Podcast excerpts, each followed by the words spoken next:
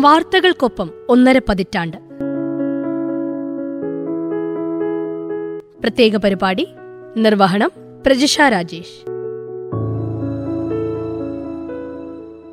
വയനാടൻ ഗ്രാമങ്ങളുടെ ആനുകാലിക പ്രശ്നങ്ങളും പ്രതിസന്ധികളും ജനശ്രദ്ധയിലേക്ക് എത്തിക്കാൻ പ്രാദേശിക മാധ്യമങ്ങളും പ്രാദേശിക മാധ്യമ പ്രവർത്തകരും വളരെയേറെ പ്രവർത്തനങ്ങൾ നടത്താറുണ്ട്. വയനാട് വിഷൻ ചാനലിൽ പതിനഞ്ച് വർഷത്തോളമായി വെള്ളമുണ്ട ബ്യൂറോ റിപ്പോർട്ടറായി പ്രവർത്തിക്കുന്ന വിജിത് വെള്ളമുണ്ടയെ ശ്രോതാക്കൾക്കായി പരിചയപ്പെടുത്തുന്നു.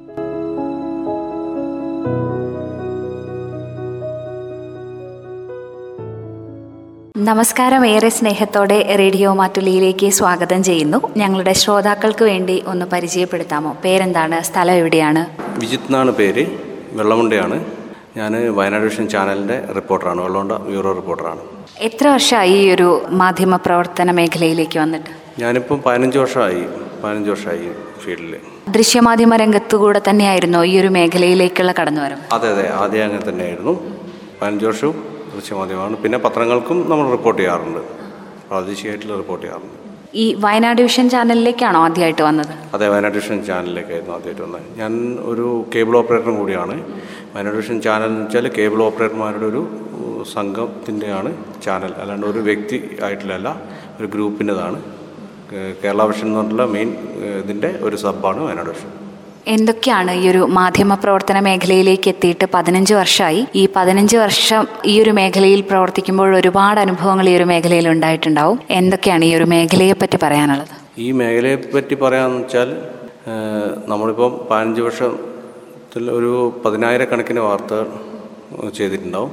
അതിൽ ഫോളോ അപ്പും ഇമ്പാക്റ്റ് ആയിട്ടുള്ള കുറേ ഉണ്ട്. ആയിരക്കണക്കിന് ഫോളോ അപ്പും ഇമ്പാക്റ്റും ചെയ്തിട്ടുണ്ട്. നമ്മളെ നാട്ടിൽ തന്നെ നമ്മളെ വാർത്ത കൊണ്ട് കുറേ കാര്യങ്ങൾ ചെയ്യാനും നേടാനും സാധിച്ചത് വളരെ സന്തോഷമാണ്. ഇപ്പോൾ പതിനഞ്ച് വർഷത്തെ റിപ്പോർട്ടിങ്ങിനിടയ്ക്ക് ഉണ്ടായിട്ടുള്ള മറക്കാൻ പറ്റാത്ത ഓർമ്മകളും അനുഭവങ്ങളും ഒക്കെ ഉണ്ടായിട്ടുണ്ടാവുമല്ലോ? ചിലപ്പോൾ അത് സന്തോഷമുള്ളതായിരിക്കും ചിലപ്പോൾ ഏറ്റവും വിഷമം തോന്നിയതായിരിക്കും. അങ്ങനെ റിപ്പോർട്ടിങ്ങിനിടയിൽ ഏറ്റവും മറന്നു പോകാൻ കഴിയാത്ത ഓർമ്മയിൽ തങ്ങി നിൽക്കുന്ന ഒരു അനുഭവം ഏതാണ്? എനിക്ക് ഏറ്റവും വിഷമം തോന്നിയത് ഒരു വെണ്ണിയോട് പുഴയിൽ ഒരു അച്ഛനും മകനും കാർ ആക്സിഡന്റിൽ പുഴയിൽ വീണ് മരിച്ച ഒരു സംഭവം ഉണ്ടായിരുന്നു. അത് ഫയർഫോഴ്സിന്റെ ഒപ്പം ആ ബോഡിക്ക് ഫോട്ടോ എടുക്കാൻ വേണ്ടിയിട്ട് ഞാനായിരുന്നു പോയിരുന്നത്. അത് കഴിഞ്ഞിട്ട് തൊട്ടടുത്തുനിന്ന് അത് കണ്ടു. അത് കഴിഞ്ഞ് അവരുടെ ഫോട്ടോസ് എടുക്കാൻ അവരുടെ വീട്ടിൽ പോയ സമയത്ത് ആൽബം എടുത്ത് നോക്കുമ്പോൾ നമുക്ക് നമ്മളെ ഒരു റിലേറ്റീവ് ആണ്. നമുക്കറിയില്ലെങ്കിലും അവരെ റിലേറ്റീവ് ആണെന്നുള്ള അറിഞ്ഞപ്പോൾ ഒരു സങ്കടം. പിന്നെ ആ ഒരു സിറ്റുവേഷൻ അങ്ങനത്തെ കുറേ അനുഭവമുണ്ട്. പ്രളയത്തിന്റെ സമയത്തുള്ള അനുഭവമുണ്ട്. പിന്നെ അതേപോലെ ഈ ചില സമയങ്ങളിൽ ഈ കൊലപാതക ദൃശ്യങ്ങൾ ആത്മഹത്യാ ദൃശ്യങ്ങൾ അങ്ങനത്തെ സംഭവം അങ്ങനത്തെ എല്ലാം എടുക്കുമ്പോഴുള്ള ഒരു ഭയങ്കര മറക്കാനാവാത്ത ഒരു ഉണ്ടാണ് ആക്സിഡന്റ് അങ്ങനത്തെ എല്ലാം എടുക്കുമ്പോൾ അതുപോലെ എന്തെങ്കിലും ഒരു ഇമ്പാക്റ്റ് അല്ലെങ്കിൽ ഒരു മാറ്റം കൊണ്ടുവരാൻ വേണ്ടിയിട്ട് ഏതെങ്കിലും ഒരു റിപ്പോർട്ടിങ്ങിന് കഴിഞ്ഞിട്ടുണ്ടോ? അങ്ങനെ ഒരു ഭാഗമാകാൻ കഴിഞ്ഞിട്ടുണ്ടോ? അതേക്കുറിച്ച് കൂടി പറയാമോ? തീർച്ചയായും കുറേ അംഗൻവാടികൾ വളരെ ശോചനീയാവസ്ഥയിൽ ഉണ്ടായിരുന്ന കുറേ അംഗൻവാടികൾ നല്ല നിലയിൽ കൊണ്ടുവരാൻ സാധിച്ചിട്ടുണ്ട്. അത് ദേശീയ മനുഷ്യാവകാശ കമ്മീഷൻ അടക്കം ശ്രദ്ധയിൽപ്പെട്ട വാർത്തകൾ കാരണം അവരുടെ ഇടപെടൽ കൊണ്ട് കുറേ അംഗൻവാടികൾ നന്നാക്കാൻ പറ്റിയിട്ടുണ്ട്. പിന്നെ അതുപോലെ റോഡുകൾ കുറേ നന്നാക്കാൻ പറ്റിയിട്ടുണ്ട്. ആ ഇതെല്ലാം അതെല്ലാം വർഷങ്ങൾക്ക് മുൻപാണ്. പക്ഷെ എന്നാലും ഈ ആ ഇപ്പോഴും ആ പ്രദേശങ്ങളിലെല്ലാം പോകുമ്പോൾ അവിടെയുള്ള ആൾക്കാർ നിങ്ങളുടെ വാർത്തേന്റെ ഒരു ഇമ്പാക്റ്റ് ആണെന്ന് പറയുമ്പോൾ സന്തോഷം വളരെ നല്ല അങ്ങനെ കുറേ ഉണ്ട് അങ്ങനത്തെ കുറേയാണ്. പിന്നെ ഈ ചിട്ടി കമ്പനി അങ്ങനത്തെ സംഭവങ്ങളിലെ വാർത്ത വരുമ്പോൾ പൈസ തിരിച്ച് മേടിച്ച് കൊടുക്കാൻ പറ്റിയ സംഭവങ്ങളുണ്ട്. പിന്നെ അങ്ങനത്തെ കുറേ നല്ല അനുഭവം ഇതാണ്.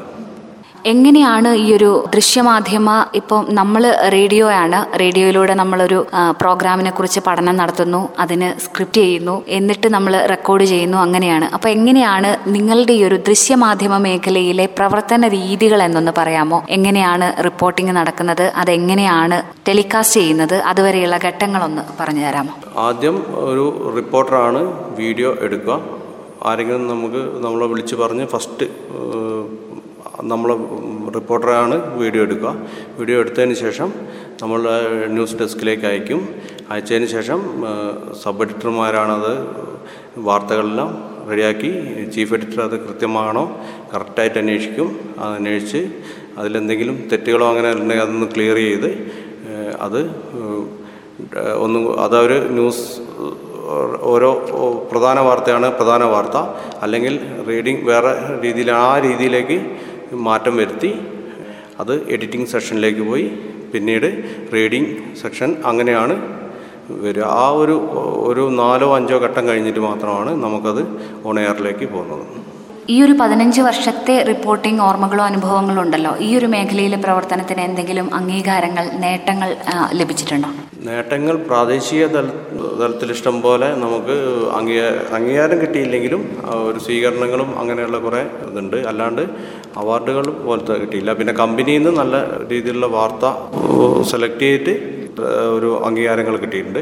അല്ലാണ്ടുള്ള അംഗീകാരങ്ങളൊന്നും ലഭിച്ചിട്ടില്ലെങ്കിലും പ്രാദേശിക തലത്തിലും അതേപോലെ ക്ലബ്ബുകൾ അതേപോലെ വായനശാലകൾ അങ്ങനെയുള്ള സ്ഥലത്തു നിന്നെല്ലാം നമുക്ക് ലഭിച്ചിട്ടുണ്ട് കേബിൾ ഓപ്പറേറ്റിംഗ് മേഖലയിലാണ് ജോലി ചെയ്യുന്നത് എന്ന് പറഞ്ഞു. അപ്പോൾ ആ ഒരു മേഖലയിൽ നിന്ന് റിപ്പോർട്ടിംഗ് മേഖലയിലേക്ക് വന്നപ്പോൾ ആദ്യമൊക്കെ ബുദ്ധിമുട്ടായിട്ട് തോന്നിയിരുന്നുവോ? ആദ്യത്തെ ഒരു ഈ ഒരു പതിനഞ്ച് വർഷം മുമ്പ് ഈ മേഖലയിലേക്ക് വരുമ്പോൾ ഉള്ള ഒരു ഓർമ്മകളൊക്കെ ഒന്ന് പങ്കുവയ്ക്കാമോ? ഇപ്പോൾ വളരെ ഈസിയാണ്. നമ്മൾ മാധ്യമം വളരെ ഈസിയാണ്. പതിനഞ്ച് വർഷം മുൻപ് ആണെങ്കിൽ നമ്മൾ വാർത്ത എടുത്ത് അത് കമ്പ്യൂട്ടറിൽ കയറ്റി അത് സി ഡി ആക്കി ബസ്സിന് കൊടുത്തുവിട്ട് ആ അത് അവിടുന്ന് കളക്ട് ചെയ്യാൻ ഒരു ഒരു സ്റ്റാഫ് ഉണ്ടാവും. കളക്ട് ചെയ്ത് ഡെസ്കിലേക്ക് എത്തിക്കണം. പിന്നീട് അത് ഇന്റർനെറ്റ് വന്ന സമയത്ത് മെയിൽ അയക്കാൻ തുടങ്ങി. പിന്നെ നമുക്ക് നമ്മൾ തന്നെ കേരള വിഷന്റെയാണ് മൊത്തം ഇന്റർനെറ്റ് ലൈനുകളുണ്ട്. അത് ആ ലൈനിൽ ഐ പി എന്നുള്ളൊരു ഒരു സിസ്റ്റം ഉണ്ട്. ഐ പിയിലൂടെ ആണ് നമ്മൾ നേരിട്ട് ഓഫീസിലേക്ക് എത്തിക്കാം. ഇപ്പോൾ വാട്സപ്പും മറ്റും വന്നതിന് ശേഷം ആ നിമിഷം തന്നെ ഡെസ്കിലേക്ക് എത്തിക്കാവുന്ന ഇതുണ്ടായിരുന്നു.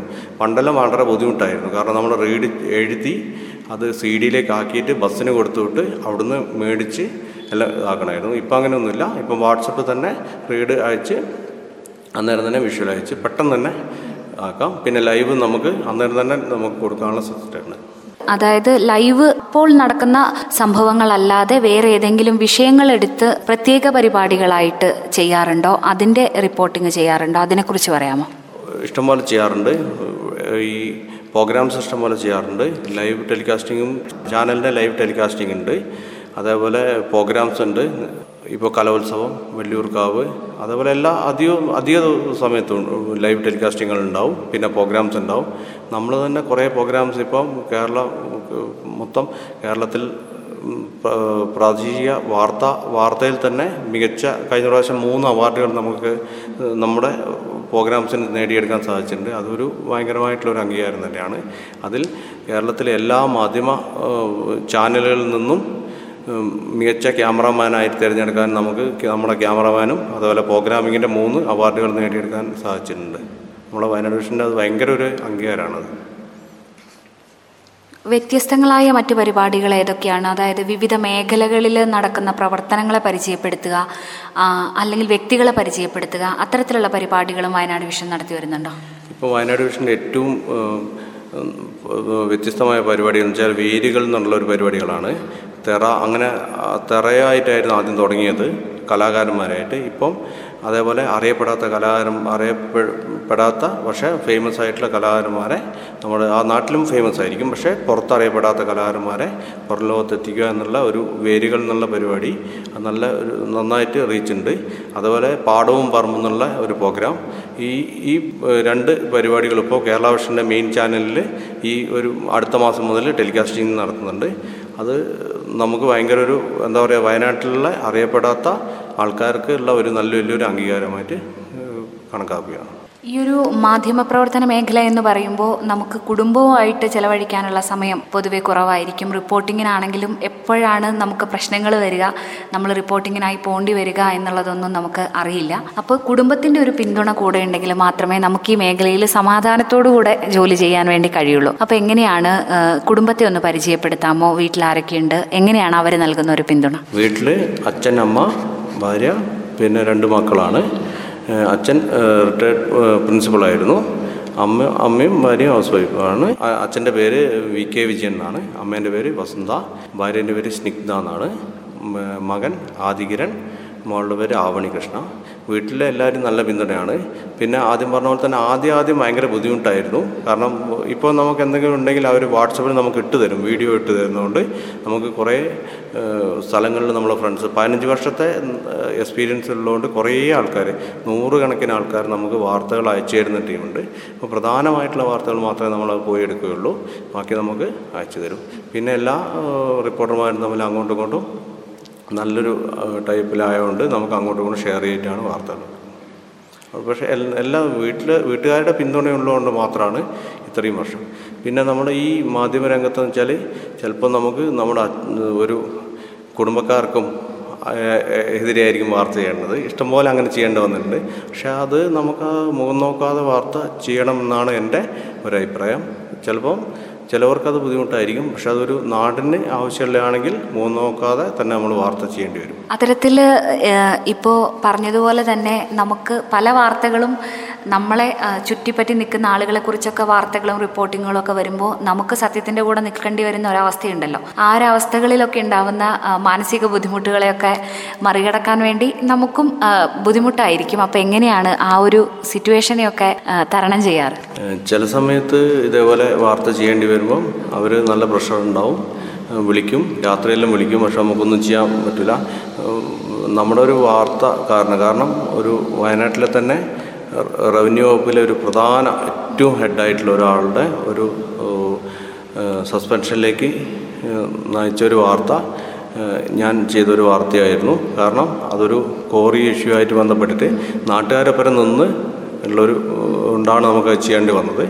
അത് കൃത്യമായിട്ട് നമുക്ക് ചെയ്യാൻ ചെയ്തുകൊണ്ട് അവിടെ ഒരു കോറി വരാതെ വരാതിരിക്കുകയും ആ നാട് നന്നായി എന്ന് ഇപ്പോഴും പറയാറുണ്ട്. പക്ഷേ എന്നാലും കുറേ കാലം ആ നമ്മുടെ സുഹൃത്തായിട്ടുള്ള ആ മത് വ്യക്തി നമ്മൾ ചെറിയൊരു പണക്കം ഉണ്ടായിരുന്നെങ്കിലും പിന്നീട് മൂപ്പർ റിട്ടയർഡല്ലായി പിന്നെ മൂപ്പർക്ക് തന്നെ മനസ്സിലായെന്ന് തോന്നുന്നു ഇപ്പം നല്ലൊരു സുഹൃത്തിലാണ്. അങ്ങനെയുള്ള കുറേ ആൾക്കാരെ ഒരു വെറുപ്പ് നമുക്ക് സമ്പാദിക്കേണ്ടി വരും. പക്ഷെ എന്നാലും ആ ഒരു നാട്ടുകാരുടെ സ്നേഹവും നമുക്കൊരു ഇതിൽ ഇതിൽ കൂടി കിട്ടുമെന്നാണ് തോന്നുന്നത്. അതുപോലെ എല്ലാ വാർത്തകളും നമ്മളിപ്പോൾ വലിയ വലിയ മാധ്യമങ്ങളിലൊക്കെ കാണുന്ന പല വാർത്തകളുടെയും ഉറവിടം എന്ന് പറയുന്നത് ഈ പ്രാദേശികമായിട്ട് നമ്മൾ ചെയ്യുന്ന റിപ്പോർട്ടുകളും പ്രാദേശിക ചാനലുകളിൽ വരുന്ന വാർത്തകളും ആയിരിക്കുമല്ലോ. അപ്പോൾ വേണ്ടത്ര രീതിയിൽ നമുക്ക് പരിഗണന ലഭിക്കാതെ പിന്നീട് വാർത്തകൾ മറ്റു പല മാധ്യമങ്ങളിലേക്കും വഴിമാറിപ്പോയി അവർ കണ്ടെത്തി എന്ന രീതിയിലൊക്കെ വരാറുണ്ടല്ലോ. അപ്പോൾ അതിനെക്കുറിച്ച് എന്താണ് പറയാനുള്ളത്? അതായത് ഈ പ്രാദേശിക ലേഖകന്മാർക്ക് വേണ്ടത്ര ഒരു അംഗീകാരം ലഭിക്കുന്നില്ല എന്ന് തോന്നിയിട്ടുണ്ടോ? തീർച്ചയായും തോന്നിയിട്ടുണ്ട്. കുറേ വർഷങ്ങൾക്ക് മുൻപ് ഞാൻ ചെയ്ത ഒരു ആദിവാസി കുട്ടികളുമായിട്ട് ബന്ധപ്പെട്ട ഒരു വാർത്ത. നമ്മൾ കുറേ മെയിൻ ചാനലുകൾക്കെല്ലാം വിഷ്വലും വാർത്തയും നമ്മൾ ചെയ്ത അതേ വാർത്ത വിഷ്വൽ അയക്കലുണ്ട്. പക്ഷേ അത് നമ്മളെ പേരിൽ വരില്ല ആ റിപ്പോർട്ടറുടെ പേരിൽ വരും. ആ റിപ്പോർട്ടർക്ക് ഒരു ദേശീയ തലത്തിൽ ഒരു അംഗീകാരം ഞാൻ ചെയ്ത വാർത്ത വേറെ റിപ്പോർട്ടർക്ക് ദേശീയ തലത്തിൽ ഒരു വലിയൊരു അംഗീകാരം കിട്ടിയിരുന്നു. പക്ഷേ അത് അതിൽ അങ്ങനെ ഒരു ചെറിയൊരു വിഷമം ഉണ്ടെങ്കിലും ആ ഒരു എന്താ പറയുക നമ്മുടെ വാർത്ത ദേശീയ തലത്തിൽ ശ്രദ്ധിക്കപ്പെട്ടു എന്നുള്ളതിൽ സന്തോഷമുണ്ടെങ്കിലും പക്ഷേ ഇങ്ങനത്തെ ഒരു ചില പ്രാദേശിക തലത്തിലുള്ളതിന് അംഗീകാരം ഇല്ല എന്ന് തോന്നുന്നു. പക്ഷേ ഇപ്പോൾ ഇപ്പം നമ്മുടെ ഞാൻ പറഞ്ഞല്ലോ കേരള വിഷൻ എന്നുള്ള ആ ഒരു പ്ലാറ്റ്ഫോം ഉള്ളതുകൊണ്ട് പ്രാദേശിക ചാനലുകൾക്ക് നല്ലൊരു പിന്നെ അംഗീകാരം കിട്ടുന്നുണ്ട്. കാരണം കേരള വിഷന്റെ കീഴിൽ തന്നെ നൂറോളം പ്രാദേശിക ചാനലുകളുണ്ട്. ഇപ്പോൾ കേരളത്തിലെ തന്നെ പ്രൈം ചാനലിനേക്കാളും റേറ്റിങ്ങുള്ള പ്രാദേശിക ചാനലുകൾ നമ്മുടെ കേരള വിഷന്റെ കീഴിലുണ്ട്. അതുകൊണ്ട് ആ ഒരു വിഷമം ഇപ്പം ഇല്ല പക്ഷെ പണ്ട് കാലത്തുണ്ടായിരുന്നു. എന്തൊക്കെയാണ് ഭാവിയിലേക്കുള്ള സ്വപ്നങ്ങളും പ്രതീക്ഷകളും ഒക്കെ ഈ ഒരു മേഖലയിൽ തന്നെ തുടരാനാണോ? അത് ഞാനൊരു ഒരു കേബിൾ ഓപ്പറേറ്ററാണ്. അപ്പോൾ അതിന് ആ ഒരു ഇതും ഈ ലോക്കൽ വാർത്തകളുമാണ് നമ്മൾ കൊടുക്കാറ്. പിന്നെ ഈ രീതിയിൽ തന്നെ പോകണം തന്നെയാണ്. ഒരുപാട് സന്തോഷം റേഡിയോ മാറ്റ്ലിയുടെ ശ്രോതാക്കൾക്ക് വേണ്ടി മാധ്യമ മേഖലയിലെ വിശേഷങ്ങളും ഓർമ്മകളും ഒക്കെ പങ്കുവച്ചതിന്. ഇനിയും ഒരുപാട് വാർത്തകൾ ജനങ്ങളുടെ ഇടയിലേക്ക് എത്തിക്കാൻ കഴിയട്ടെ. അത് ജനശ്രദ്ധ പിടിച്ചു പറ്റട്ടെ നന്മയുള്ളതാകട്ടെ എന്നും ആശംസിക്കുന്നു.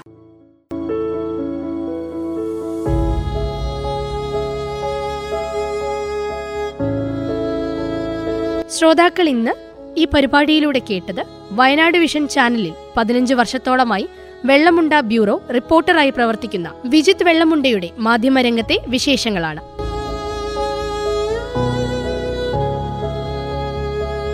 വാർത്തകൾക്കൊപ്പം ഒന്നര പതിറ്റാണ്ട്. പ്രത്യേക പരിപാടി നിർവഹണം പ്രജിഷ രാജേഷ്.